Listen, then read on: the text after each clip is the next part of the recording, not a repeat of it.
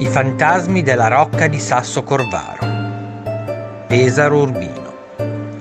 Nelle Marche, nel comune di Sasso Corvaro, il cui nome richiama alla mente un luogo frequentato da corvi, si erge, dal XV secolo, la rocca obaldinesca. Chiamata anche rocca di Sasso Corvaro, questa importante fortezza fu progettata dall'architetto militare senese Francesco di Giorgio Martini.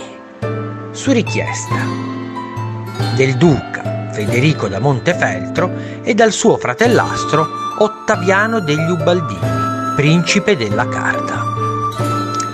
Sebbene la rocca sia stata costruita quale baluardo difensivo contro i Malatesta, si può osservare che la sua struttura, una particolare conformazione a forma di tartaruga, poco si presta alla azione difensiva.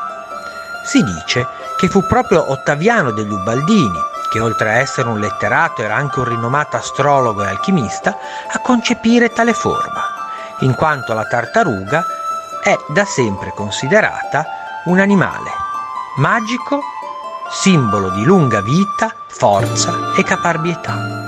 Ottaviano apprese l'arte alchemica e astrologica alla corte del duco Filippo Maria Visconti, accedendo alle grandi biblioteche e potendo disporre dei maestri più eruditi di quei tempi. Alla morte del duca Filippo, avvenuta nel 1447, Ottaviano fece ritorno a Urbino, feudo che governerà con il fratello Federico fino alla morte di quest'ultimo, avvenuta nel 1482.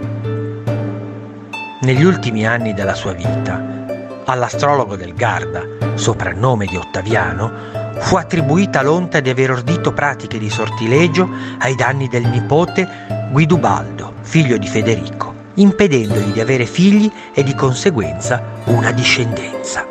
Morì nel 1498 e fu sepolto nella chiesa di San Francesco a Cagli, anche se della sua tomba non vi è traccia. Si dice che il suo spettro vaghi nei pressi della sua preziosa dimora, inquieto e affranto.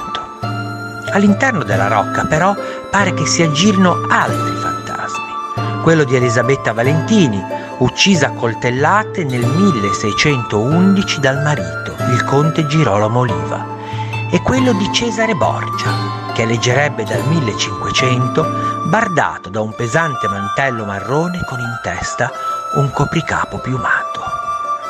Sembra inoltre che vi sia anche l'anima inquieta di una giovane donna in lacrime che piange il suo amato trucidato barbaramente.